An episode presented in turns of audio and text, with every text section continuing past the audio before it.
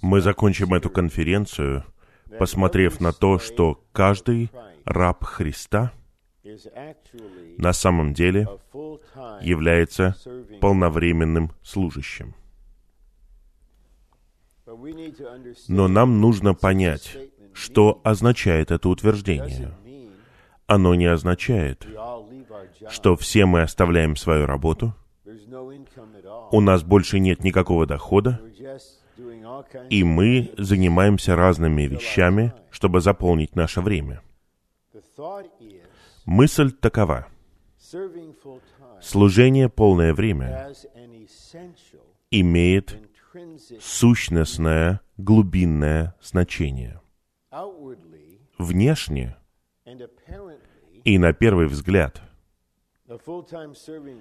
полновременно служащий — это тот, кого Господь ведет отложить свою работу и посвятить все свое время Господу. В этом нет ничего неправильного.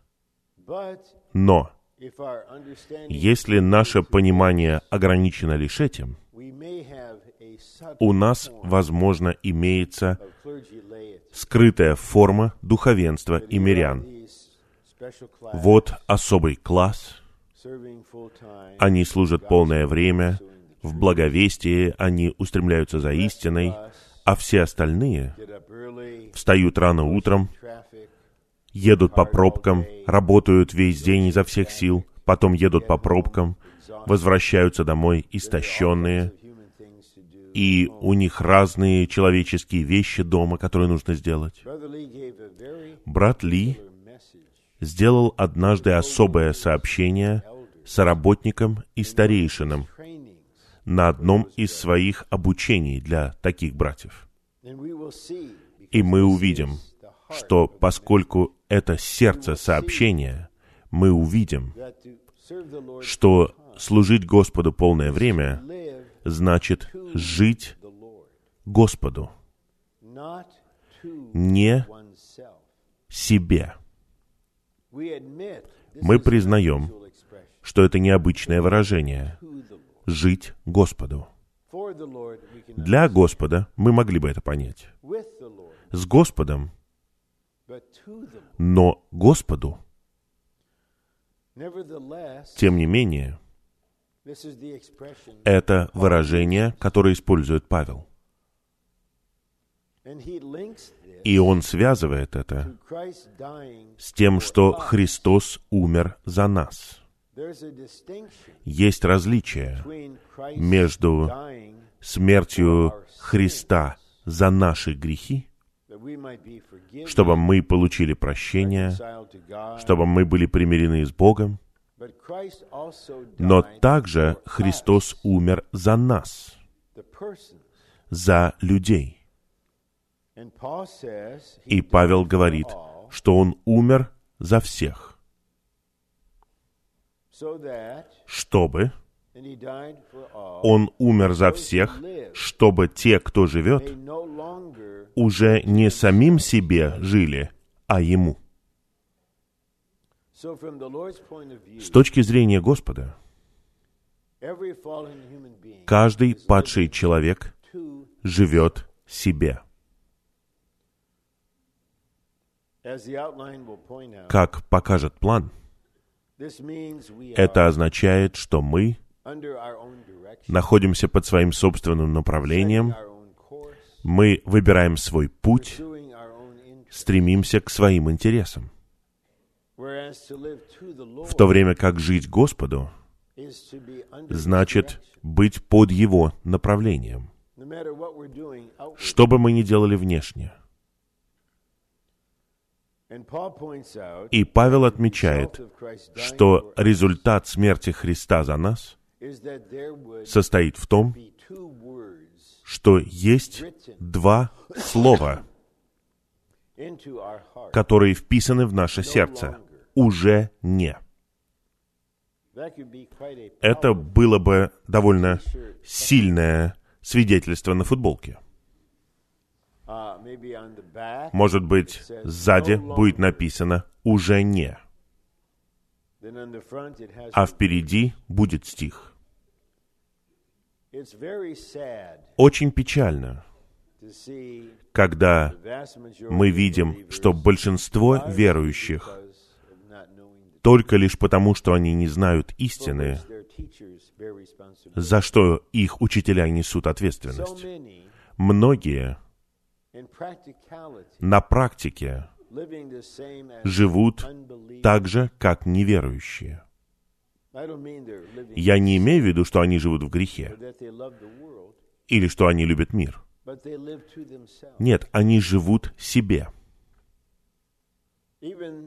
Даже если они благодарны за то, что Господь умер за них, теперь они могут жить сами себе и иметь вечную жизнь в каком-то особом месте. Но раб живет своему господину. И более того, если вы обратите внимание на стихи в послании к римлянам, живем ли мы, умираем ли мы, мы Господни. Основание, согласно которому рабы, то есть мы, служат нашему Господину, то есть Господу, состоит в том, что Он на самом деле владеет нами. Мы Господни. Позвольте мне сейчас обратиться к тем, кому 25 и младше. Осознаете ли вы, что вы не свои собственные? Вы не принадлежите сами себе. И вы, молодые работающие святые, или вы вот-вот станете молодыми работающими святыми, и вы не принадлежите своим родителям, вы не их владение. Вы принадлежите Господу.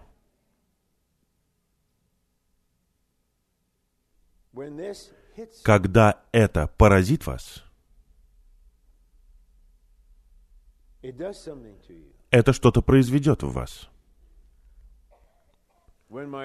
Когда мой старший сын Дэвид, в то время как мы все еще жили в Ирвинге, однажды сказал мне к моему потрясению, что он серьезно хочет пойти на полновременное обучение, я подумал, о,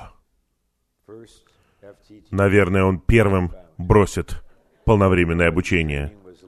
Я не знал, что такое обучение, но я уважал водительство Господа. И одно из его ранних свидетельств на первом семестре было таким, что он решил этот вопрос, кому он принадлежит. Мы Господни. Ваше существо не принадлежит вам. Ваша жизнь не принадлежит вам. Раб — это тот, кто принадлежит своему господину.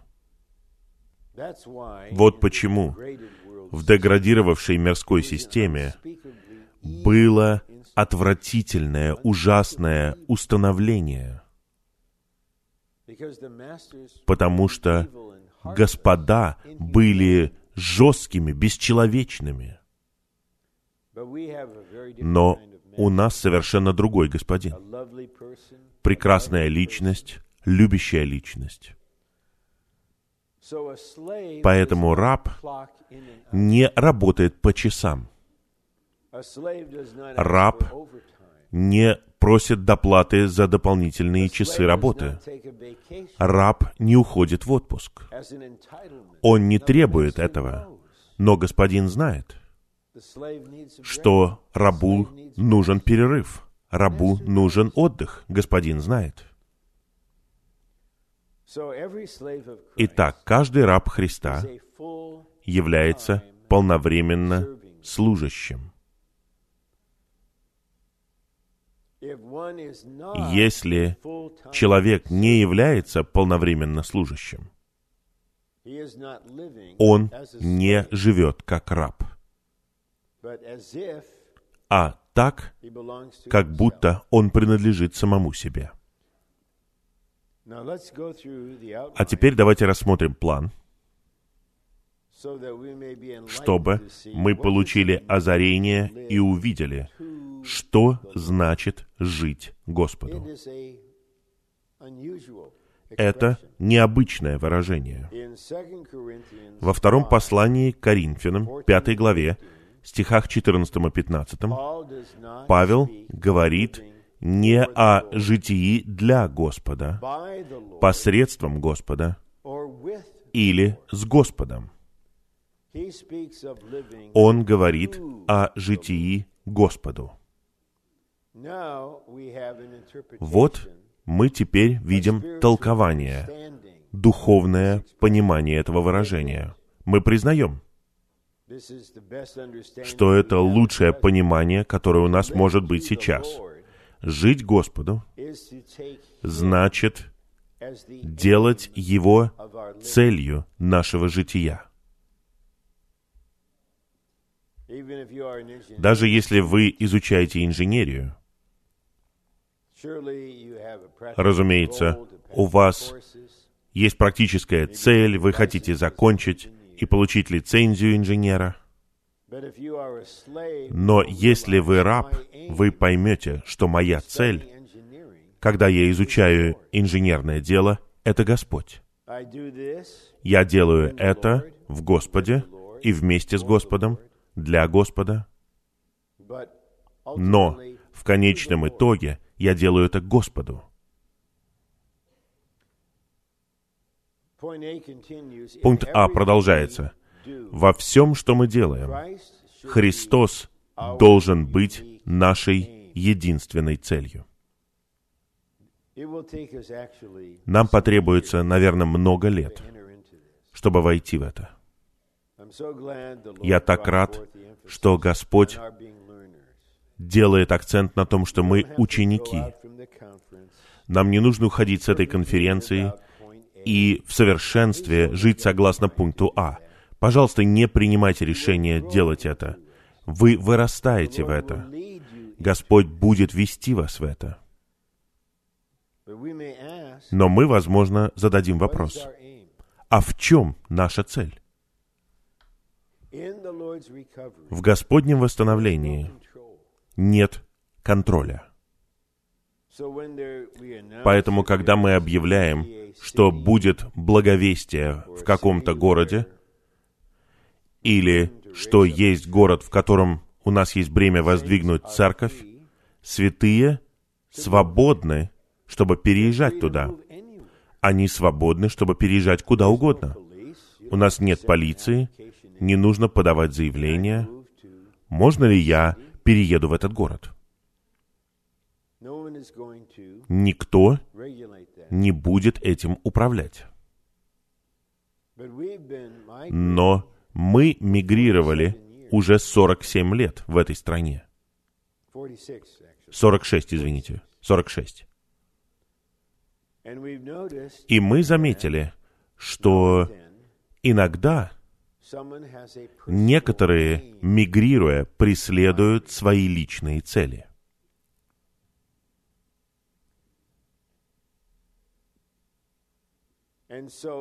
Поэтому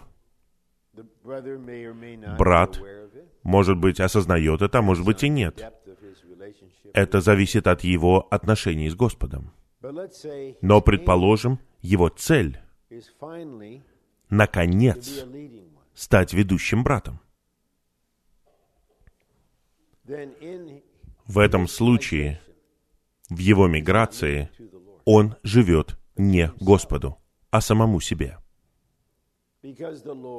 Потому что Господь не является его целью. Его цель, даже в таком благородном занятии, как миграция, это он сам. Поэтому к 1973 году некоторые миграции не увенчались успехом. И был один случай, он был где-то на юго-востоке, была миграция в один город, и один брат в общении начал нести какую-то ответственность, и спустя какое-то короткое время было принято решение, что эта церковь должна соединиться с другой церковью. Правильно это было или неправильно, неважно. Это произошло. Святые почувствовали, что им нужно собраться в одном городе для более сильной церкви. И тогда он ушел из восстановления. Потому что он не был бы ведущим братом в той ситуации. Христос умер за нас, чтобы мы уже не самим себе жили. Так живут неверующие. Какую пользу это принесет мне? Продвинусь ли я вперед? Получу ли я награду? И так далее.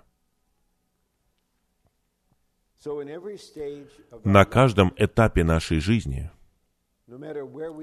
где бы мы ни были, поэтому в мае, когда мне нужно было быть в больнице какое-то время, я могу засвидетельствовать вам, я был там Господу, не просто с Господом, да, у меня есть практическая человеческая цель, да. Я снова хочу ходить. И чтобы подагра меня не беспокоила в коленях, чтобы я мог стоять и ходить. У меня есть такая цель. И все, что нужно сделать с моим сердцем, пожалуйста. Но на самом деле цель была не в этом. Это обстоятельство было всевластно устроено Господом. Поэтому я не занимаюсь никакой работой, я просто живу там. Ему. Недавно наш брат Тед Хейг в раннем возрасте, в 62 года, закончил свой бег. Он умер Господу. И мы можем засвидетельствовать, что он жил Господу. Я никогда не знал более чистого и верного служащего брата, нежели наш брат Тед Хейк. Никакого честолюбия. Он ничего не хотел себе. Он осознавал, что быть старейшиной — это не его доля. Поэтому он служил просто как диакон в церкви. Он верно служил в третьем здании, участвуя в распространении книг.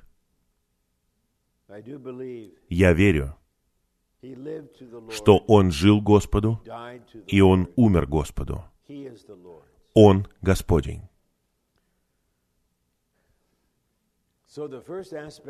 Итак, первый аспект того, чтобы жить Господу, значит делать Его нашей целью. Б.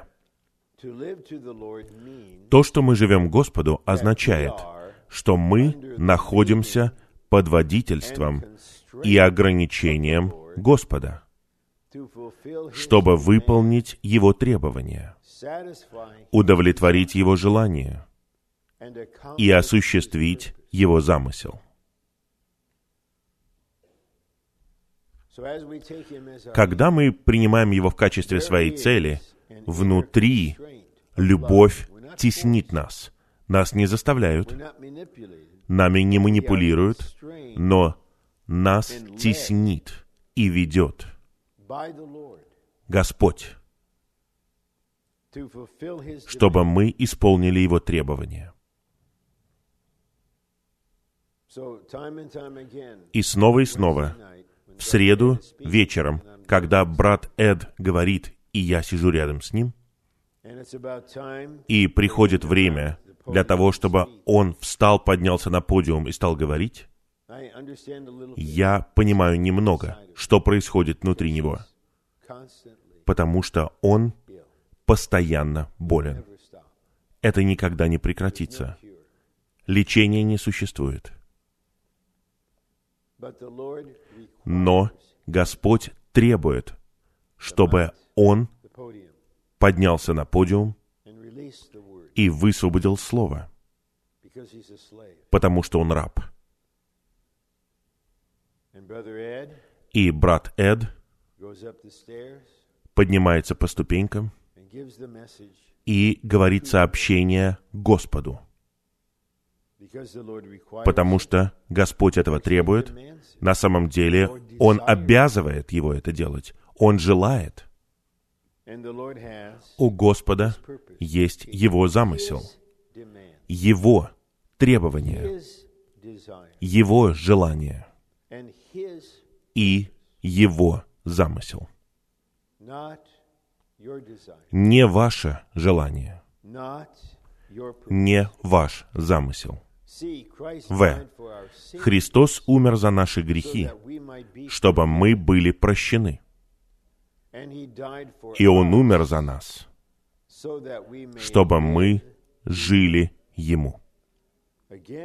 Я повторяю, для меня это как что-то новое. И Он умер за всех, чтобы те, кто живет, уже не самим себе жили, а Ему.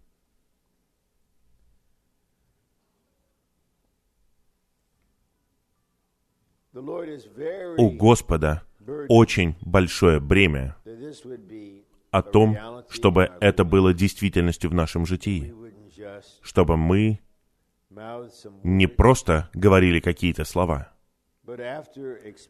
а после того, как мы переживаем применение креста к нашему существу, чтобы мы могли встать перед собранием и засвидетельствовать в простоте. Я живу Господу. И тело знает, действительность это или нет.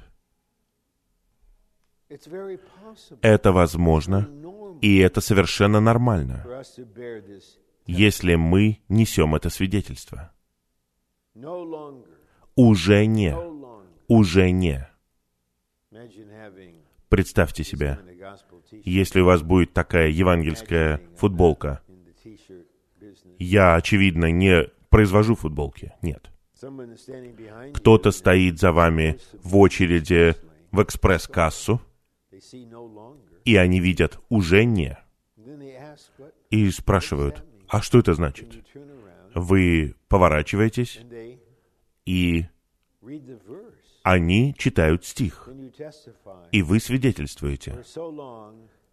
Так долго я жил себе, а теперь я живу Господу. Он моя цель, и я осуществляю Его желание и замысел. Вы не проповедуете, вы просто свидетельствуете. И, уверяю вас, я счастливый человек. Как вы думаете, этот человек забудет об этом? Я хочу спросить вас снова, не как прокурор, я не допрашиваю вас. Вы не свидетель в суде. Но есть ли вот эти слова уже не? Написаны ли они в вашем сердце?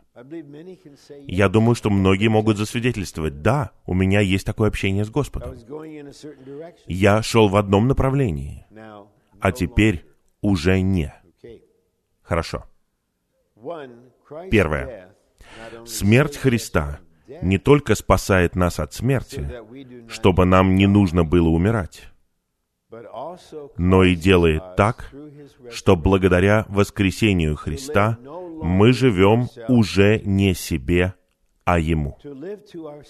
Жить себе означает, что мы находимся под нашим собственным управлением и направлением, и что мы заботимся о своих собственных целях и задачах. А теперь я делаю это в слитом духе.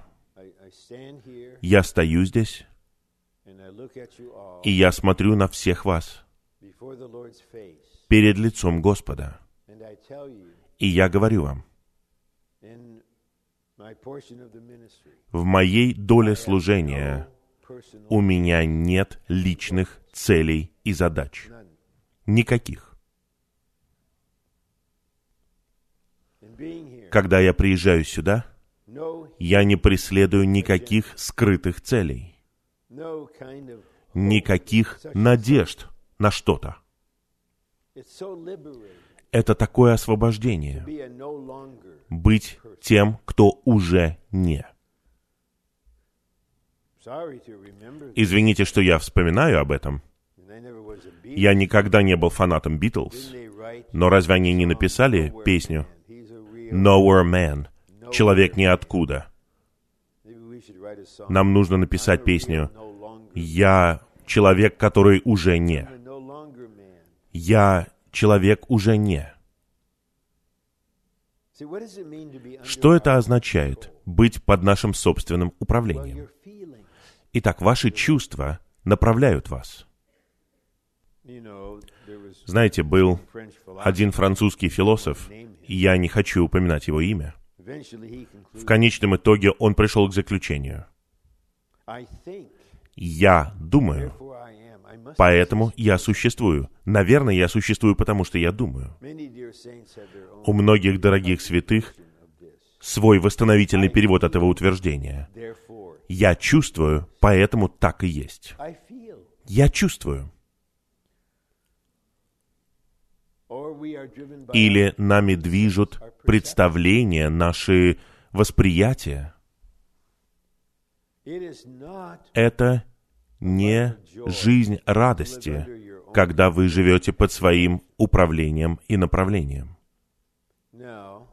Вот я попрощался со средним возрастом несколько лет назад.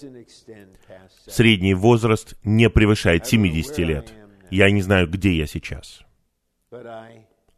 Но я чувствую, что у меня есть основания говорить с теми, кому от 60 до бесконечности. Вы приближаетесь к концу, точно так же, как я приближаюсь к концу. В чем ваша цель? Что будет направлять вас всю вашу оставшуюся жизнь? Пытаетесь ли вы, наконец, сделать что-то в оставшиеся годы, или вы держитесь за что-то? Мы не должны впадать в депрессию и быть мрачными. Какое слово? Это слово означает, что вы серьезны до крайности. Но меня глубоко беспокоит, когда пожилая сестра или пожилой брат не могут спокойно обдумать свой конец. Разве вы не понимаете, что вы приближаетесь к концу? Как вы хотите закончить свой бег? Вот сейчас наш президент, подобно всем остальным президентам, не надо винить его особенно. Они все одинаковые. Он беспокоится о своем наследии, потому что он понимает, что грядет конец. Будем мы победителями или нет, зависит от того, как мы закончим. Как мы закончим. Давайте предположим, ваша школьная футбольная команда вышла в отборочные матчи чемпионата Флориды. И вы скажете, но мы же выигрывали после первого тайма. Да, вы выигрывали после первого тайма.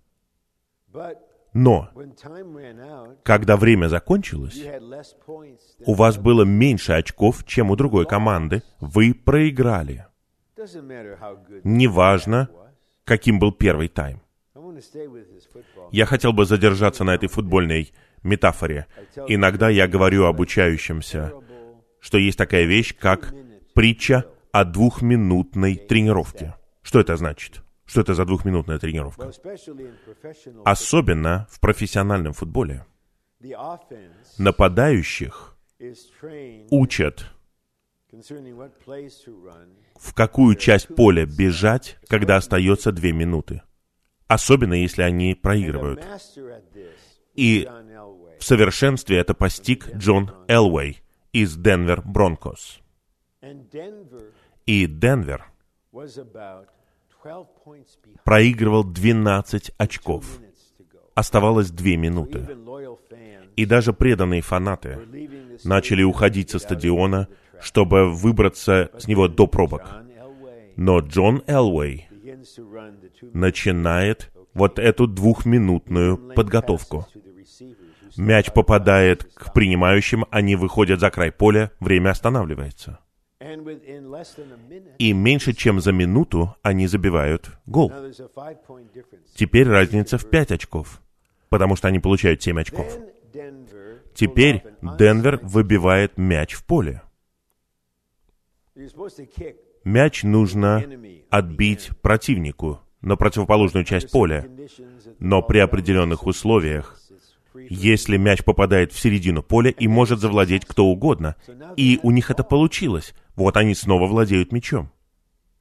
И Элвей продолжает двухминутный розыгрыш. И остается несколько секунд, и они снова забивают гол и выигрывают на одно очко. Другая команда не может сказать, послушайте, все было решено. Посмотрите, если, говоря образно, у вас остается две минуты в вашей жизни, от этого зависит все. Главное, как вы закончите. Я не ожидаю, что двадцатилетние святые будут заняты тем, как я закончу свою жизнь. Нет, это просто не подходит к вашему возрасту. Но у меня точно есть такое стремление в отношении себя и в отношении драгоценных братьев и сестер, которые уже не среднего возраста. Подумайте о конце. И пусть у вас будет славный конец, победоносный конец. Вот от чего зависит, будете вы в царстве или нет. Был спортсмен, который участвовал в состязании триатлона «Железный человек». Сначала нужно плыть несколько миль, потом на велосипеде 112 миль, а потом бежите марафонскую дистанцию. И мне сказали, что у них было правило, что если бегун падает, он или она должны подняться сами. И вот за примерно 100 метров до финишной черты одна бегунья упала и не могла подняться. Поэтому она не закончила бег. Итак, вы, предположим, прекрасный пловец. Я говорю с точки зрения символов. И на этапе плавания в церковной жизни у вас все в порядке, потом вы едете на велосипеде 112 миль, и вот теперь вы бежите. Вы по-настоящему бежите, не просто у вас утренняя пробежка, хотя им можно ходить, но если вы нехорошо закончите, то вы потерпите поражение.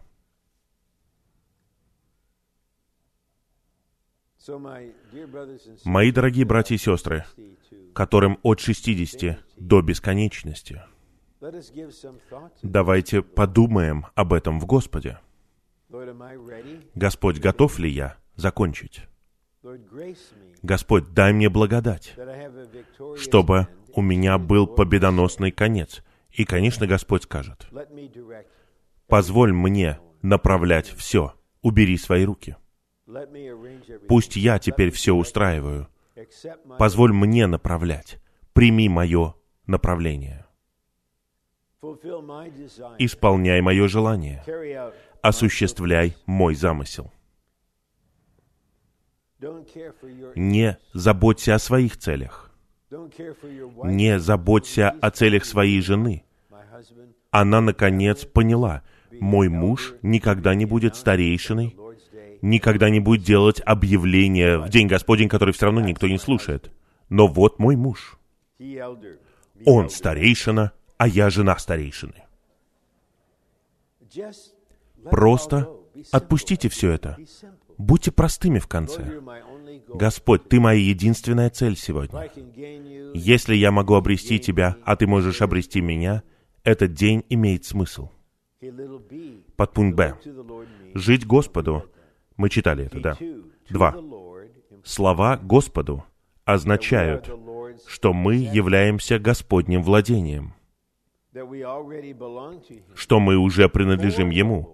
Слова «для Господа» подразумевают, что мы все еще свои собственные и живем согласно нашей отраде и удобству.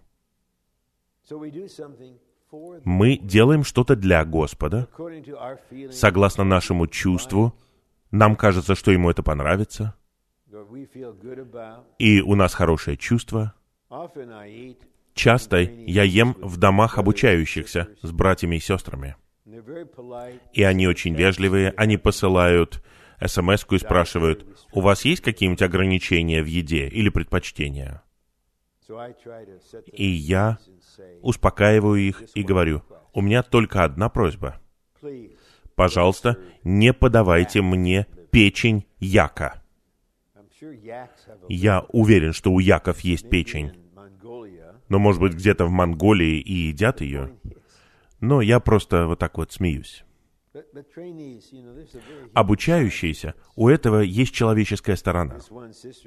В одном доме сестер, там были смышленые сестры, и они все блюда пометили наклейками. И вот они посадили меня на стул, и передо мной поставили блюдо, и наклейка была «Печень яка».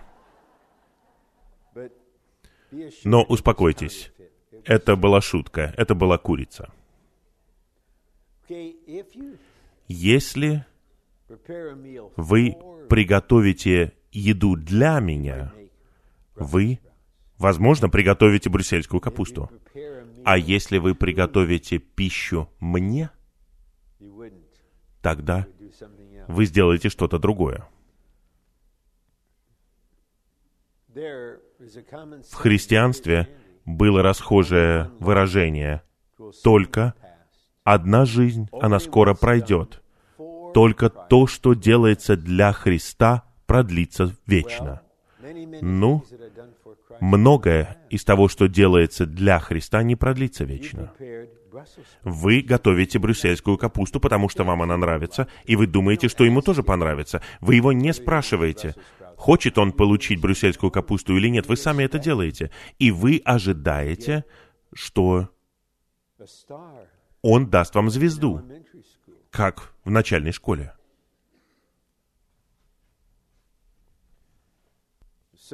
Итак, мы принадлежим Господу. Слова для Господа подразумевают, что мы все еще свои собственные, и мы делаем то, что мы считаем нужно сделать в церкви.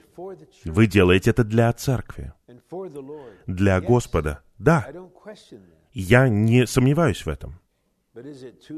Но Господу ли это? Может быть и нет. Пункт Г. То, что мы живем Господу, основано на том, что мы Господни. Мы принадлежим Ему. Д. Любовь Христова теснит нас, чтобы мы жили Ему, а не себе. Господь не говорит, «Я искупил тебя великой ценой, ты мой, теперь давай, живи мне. Ты раб, а теперь живи мне. У меня вся власть. И я накажу тебя, если ты не будешь жить мне. Давай, быстро. Он не такой. Он хочет теснить нас любовью, чтобы мы жили Ему. Он не хочет, чтобы мы делали это из страха, из-за обязанности, а чтобы мы делали это из-за любви. Любовь Христова теснит нас, чтобы мы жили Ему, а не себе. Апостолы решили жить Господу, чтобы быть благоугодными Ему. Они находились абсолютно под Господом, под Его водительством, ограничением и управлением. И все, что они делали, было предназначено для осуществления Господнего желания и замысла. Я возвращаюсь к брату Теду Хейгу. Многие из вас не имели чести знать его. Но, предположим, он был бы другим в своем внутреннем существе. И у него было бы честолюбие стать старейшиной. И, предположим, он оказался бы в ситуации, где он сам бы сделал себя ведущим братом. Тогда он пошел бы против своей меры, своей доли, своего положения и так далее. Я не знаю, что было сказано на собрании его памяти, но я надеюсь, что все мы научимся на основании этих свидетельств, потому что вот редкий брат, много десятилетий он жил не себе. Он ничего не делал, потому что он считал это отличной идеей или потому что ему нравилось это делать. Все было Господу. Все было под Господним водительством, ограничением и управлением. Для Господнего желания и замысла. В церковной жизни он служил на детских собраниях. Он нес ответственность за детские собрания многие годы. В живом потоке он возглавлял упаковку и рассылку книг, а в церкви он служил с детьми много десятилетий. И чувство внутри было таким, какая утрата. Однако мы радуемся, что у него был такой славный победоносный конец. Он оставил память о рабе Христа, который жил Господу. Два. Если мы хотим жить Господу, мы должны быть стеснены любовью Христа. Мы не можем просто это взять и сделать. Любовь — это самое сильное побуждение. Перед тем, как Господь умер, Он сказал вслух, чтобы мир знал, что я люблю Отца. Давайте пойдем отсюда. Он мог сказать, «Отец, я послушен вплоть до смерти, потому что я люблю тебя». Не потому что это моя обязанность, как Христа. Я мученик. Он сделал это, потому что он любил церковь. Христос возлюбил церковь и отдал себя за нее. Он умер, потому что Он любит вас. Он отдал себя за вас. Поэтому мы не можем просто взять и начать делать это как что-то этическое. О, отныне я буду жить Господу. И кто-то, возможно, подумает, о, я хочу быть духовным, о, это более высокий уровень духовности, я хочу этого. Это очень коварные, эгоистичные интересы. Мы можем сделать это только будучи теснимы Господней любовью. Поэтому мы снова и снова делаем акцент на том, что Господь должен любить нас, чтобы мы могли любить. Позволяйте Господу служить вам, тогда вы сможете служить. Е. Мы живем Господу благодаря Его воскресению, результату Его смерти. В стихе 15 Павел говорит, что Он умер за них и был воскрешен. Наряду с любовью есть сила воскресения, которая позволяет нам делать то, что мы не можем сделать в нашей природной жизни. в себе, посредством нашей природной жизни, мы не можем жить Господу. Святые, которым 40 и больше. Вы усвоили это? Является ли это частью вашего научения как рабов? Я не могу жить Господу своей собственной жизнью. Где-то в 70-е годы брат Ли начал говорить о том, чтобы жить Христа. И какие-то святые говорили, я сегодня буду жить Христа. Но они превратили это во что-то этическое. Я теперь буду вести себя иначе. Вот что значит жить Христа. Нет, это не то. Это вы, которые притворяетесь, что вы живете Христа. Мы не можем делать какие-то вещи своей природной человеческой жизнью. Это то, чему рабы учатся. В какой-то момент господин даст задание рабу, которого у него никогда не было раньше. И господина интересует не задание, а обучение раба. Итак, раб не может этого сделать своей природной жизнью, просто не может. Как бы он не любил своего господина. И это продолжается довольно долгое время. И потом приходит Господь как Господин и говорит, отныне я буду просить тебя делать только невозможное. Итак, на ранних этапах, когда ты учился, я оставлял место для твоей природной жизни. Я не думаю, что это все еще распространено, но мне так интересно это. Я не знаю, сестры на полновременном обучении считают ли это чем-то интересным или нет. Я имею в виду сестры второго года. У них появляется знание о том, что значит быть природным. И вот они ходят и говорят, я такая природная. Мы попросили сестру помочь в одном служении. Она сказала, ой, я боюсь, а вдруг я буду природной? И вот однажды я сказал им всем, вы такие природные в том, что вы природные. Все мы природные до того, как станем духовными. Господин не приходит к вам со словами «О, теперь ты должен быть абсолютно духовным в воскресенье и ничего не делать от своей природной жизни». Вы будете парализованы. Но на каком-то этапе вы продвинетесь вперед. Вы будете двигаться вперед, вы не останетесь прежними. И вот теперь Он дает вам задание и объем труда, которые может сделать только воскрешенный Христос. Поэтому вы усваиваете этот урок. Я не могу делать этого своей природной жизнью, только благодаря воскресению Христа. То есть в результате Его смерти мы можем жить так.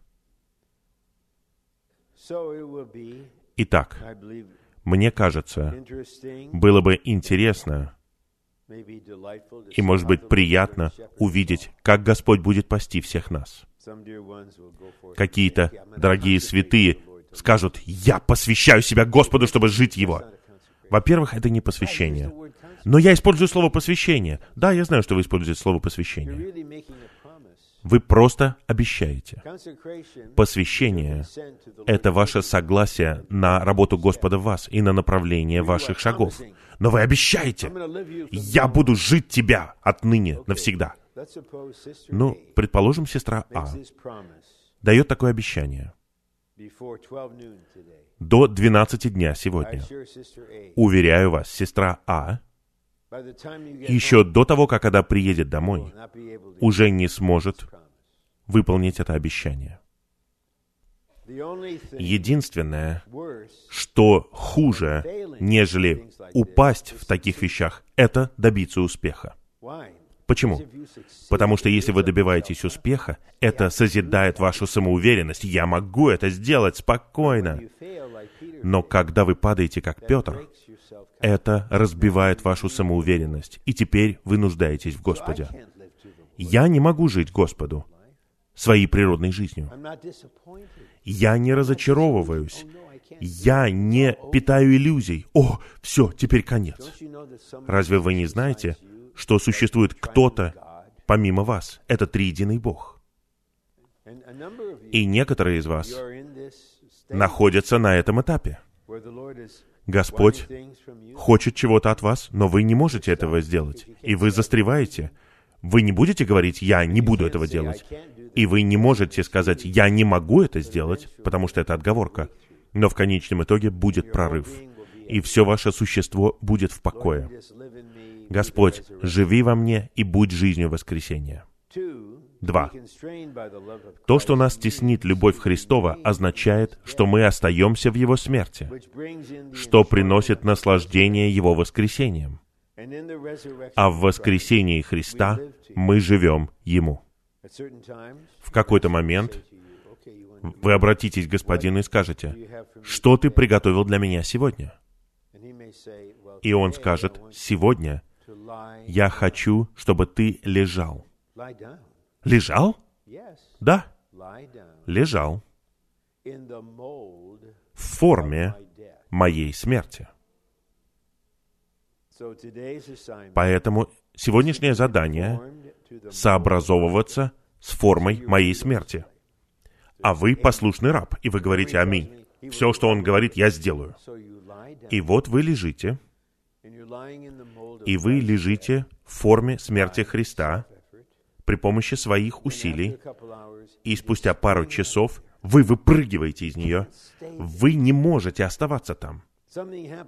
Что-то происходит, и тут же вы воскресаете. Продолжайте читать. Третью главу послания к филиппийцам.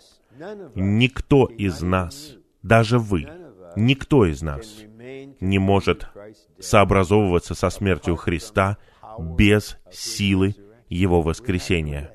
У нас это не получается. Последнее, что наше «я» хочет переживать, это смерть. Оно готово страдать долгое время, только не убивай меня. И вот раб получает такую задачу. Что это за служение такое? Вас готовят к наивысшему служению.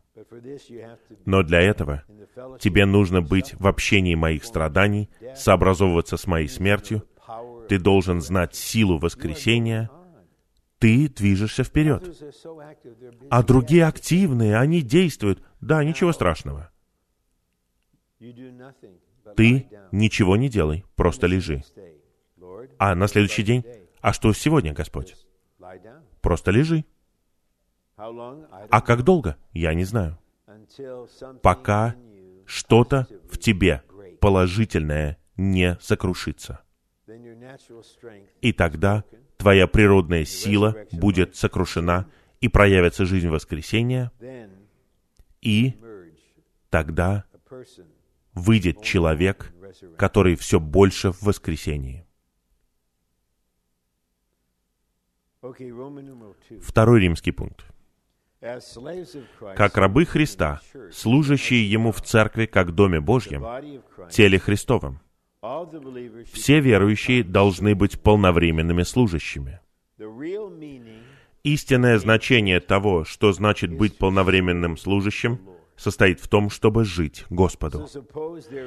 Предположим, есть брат, полновременный служащий А. Он довольно способный. Он утверждает, что у него есть бремя.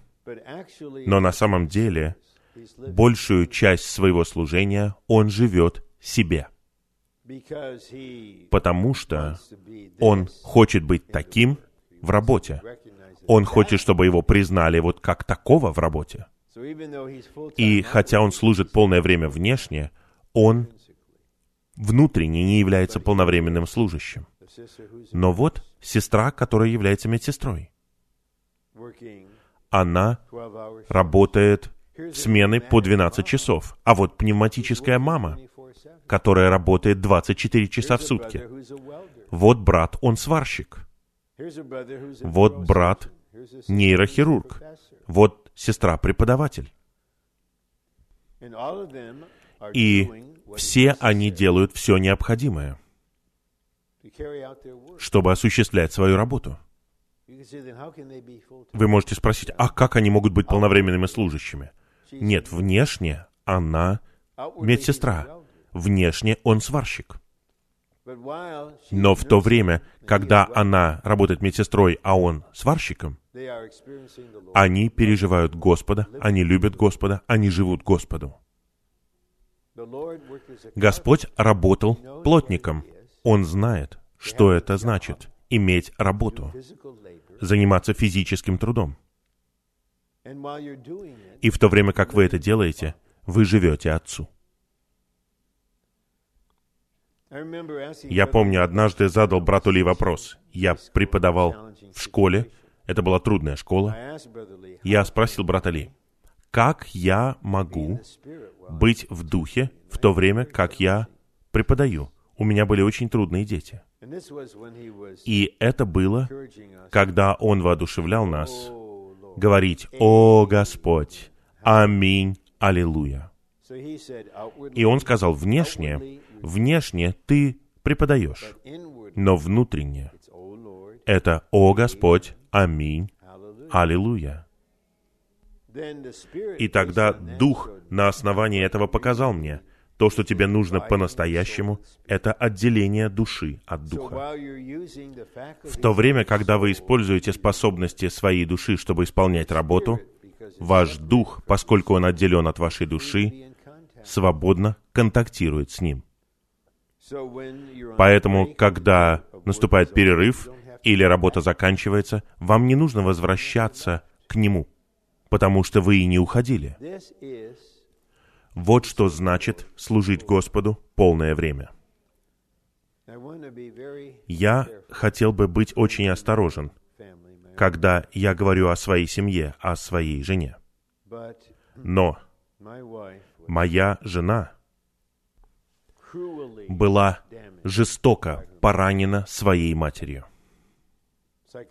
Психологически.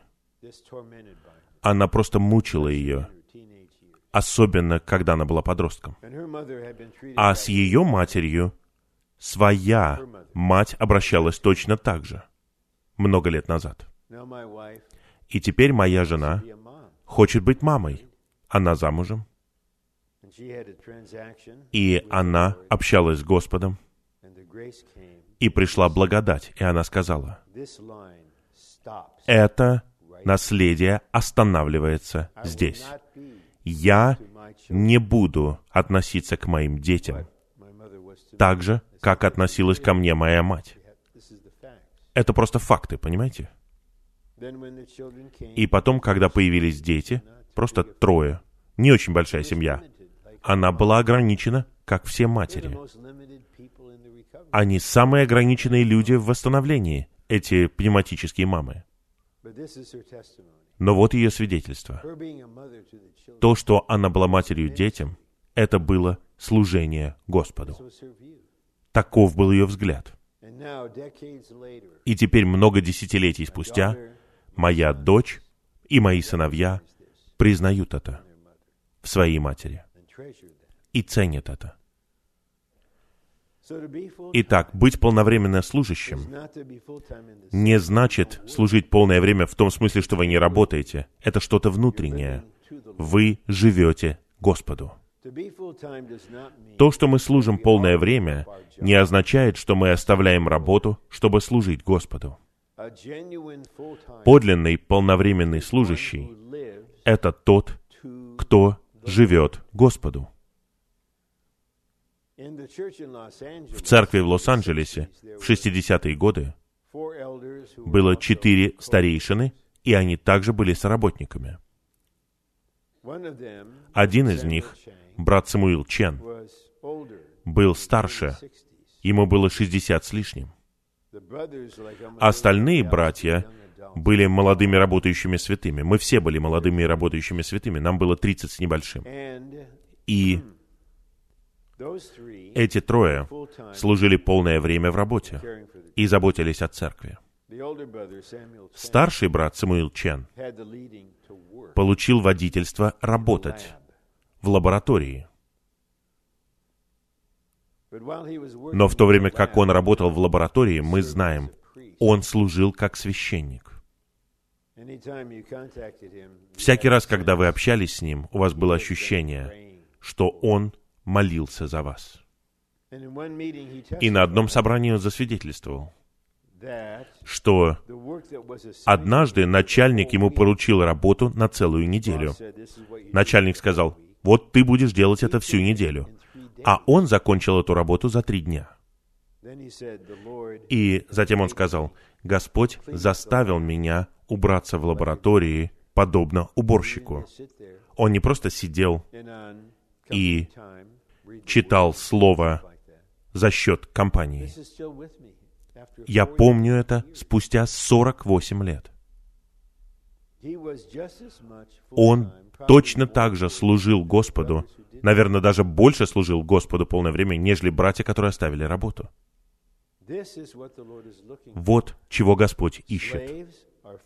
Рабы — это полновременные служащие в этом смысле. Три. Мы уже живем не себе, а Ему.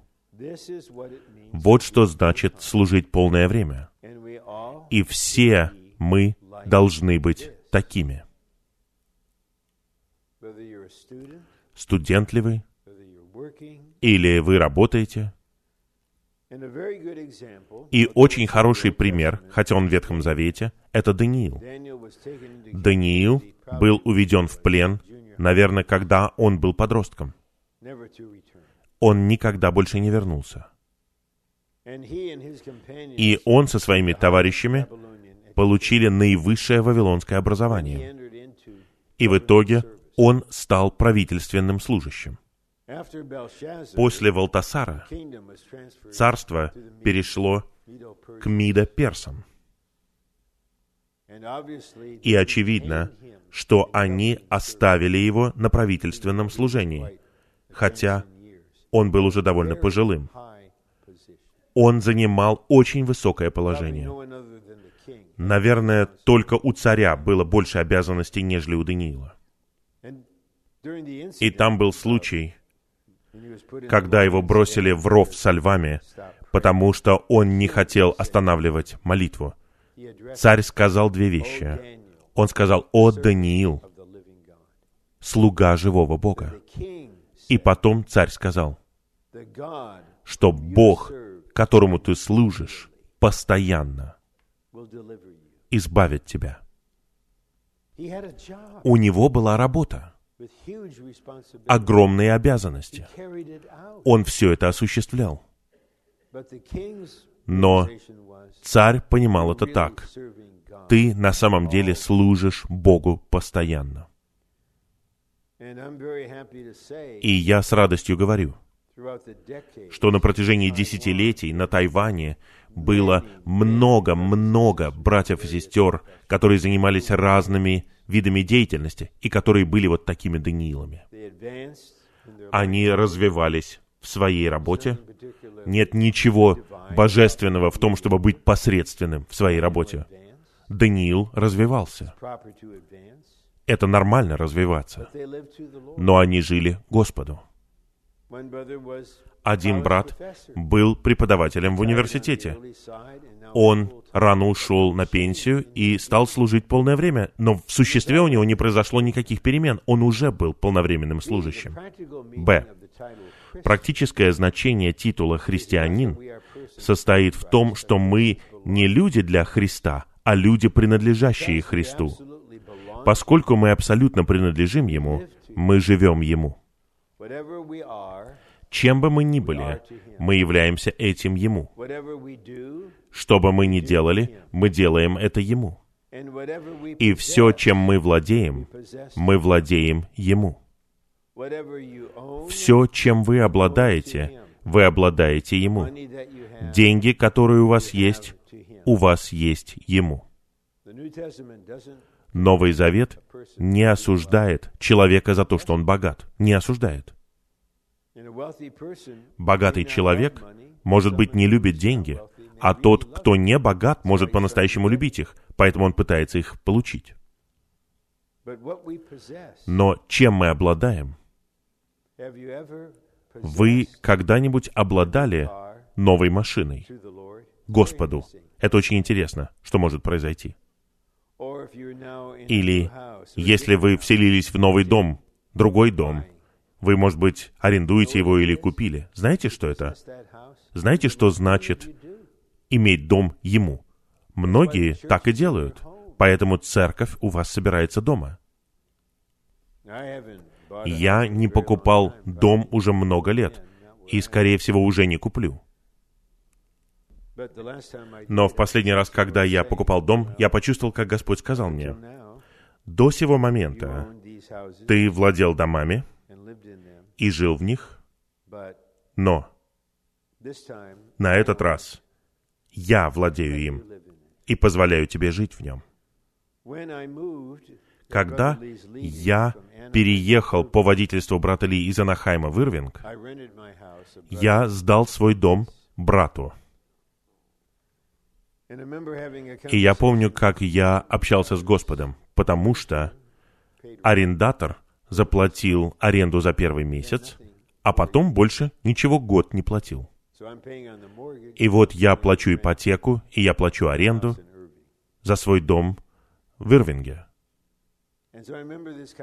И я помню, как я разговаривал с Господом, и я сказал, Господь, я согласен, что этот дом в Анахайме принадлежит тебе.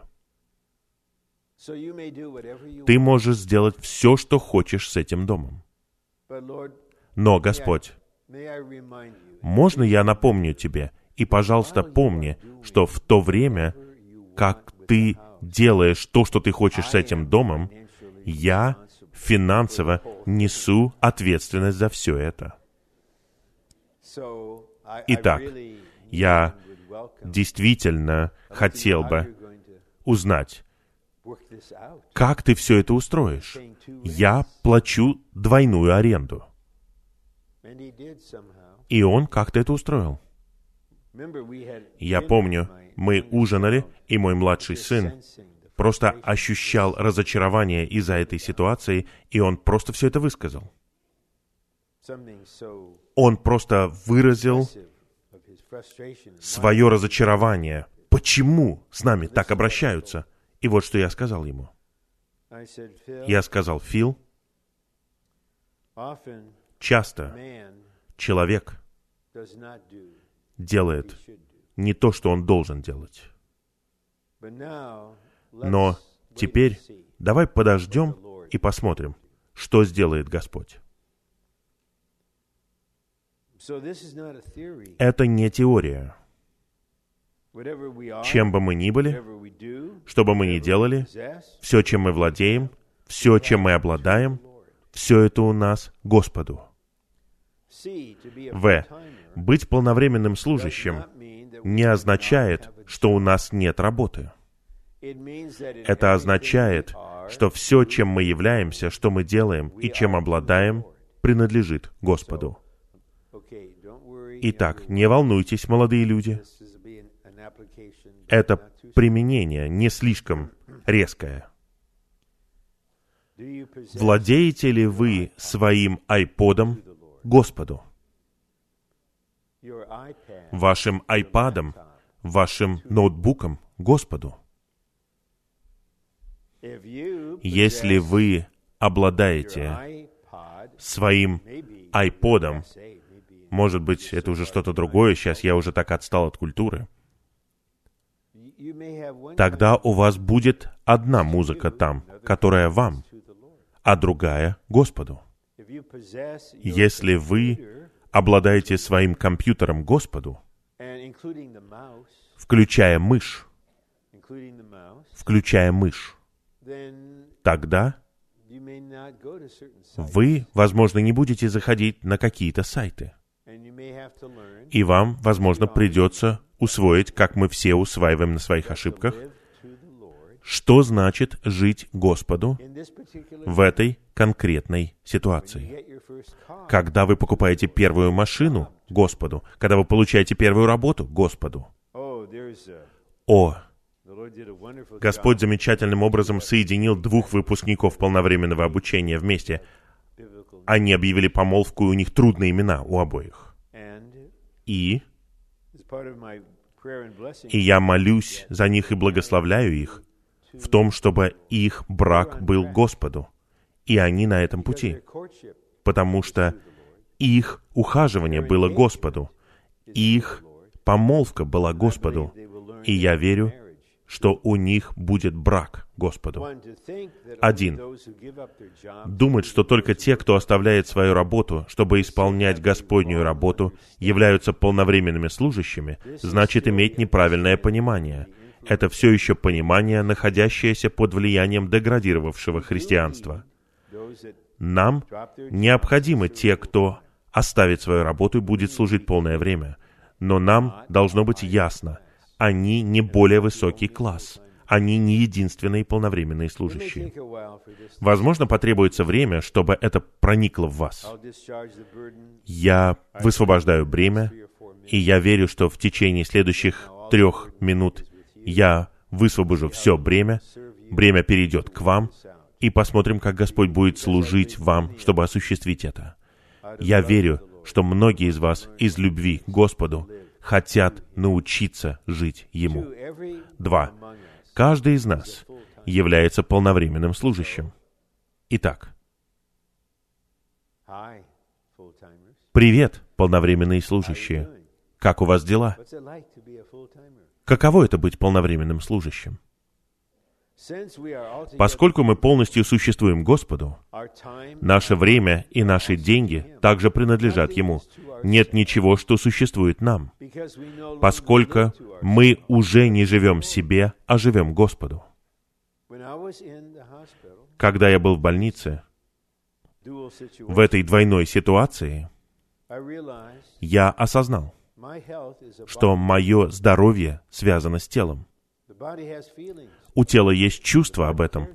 Тело беспокоится об этом. И я просил у Господа решить это. Ему. Ему. Это отличается от того, что вы одержимы своим здоровьем, поэтому вы ни о чем другом думать не можете. Принимайте витамины Господу. Ешьте органическую пищу Господу. Ешьте свою брюссельскую капусту Господу. Я знаю, это непросто, но мы это можем сделать. Нет ничего нам, потому что мы больше живем не себе, а Господу. И последний пункт. Пусть все мы, как рабы Христовы, осознаем, что мы полновременные служащие, живущие не только для Господа, а Ему. Вот что нужно Господу в Его восстановлении сегодня.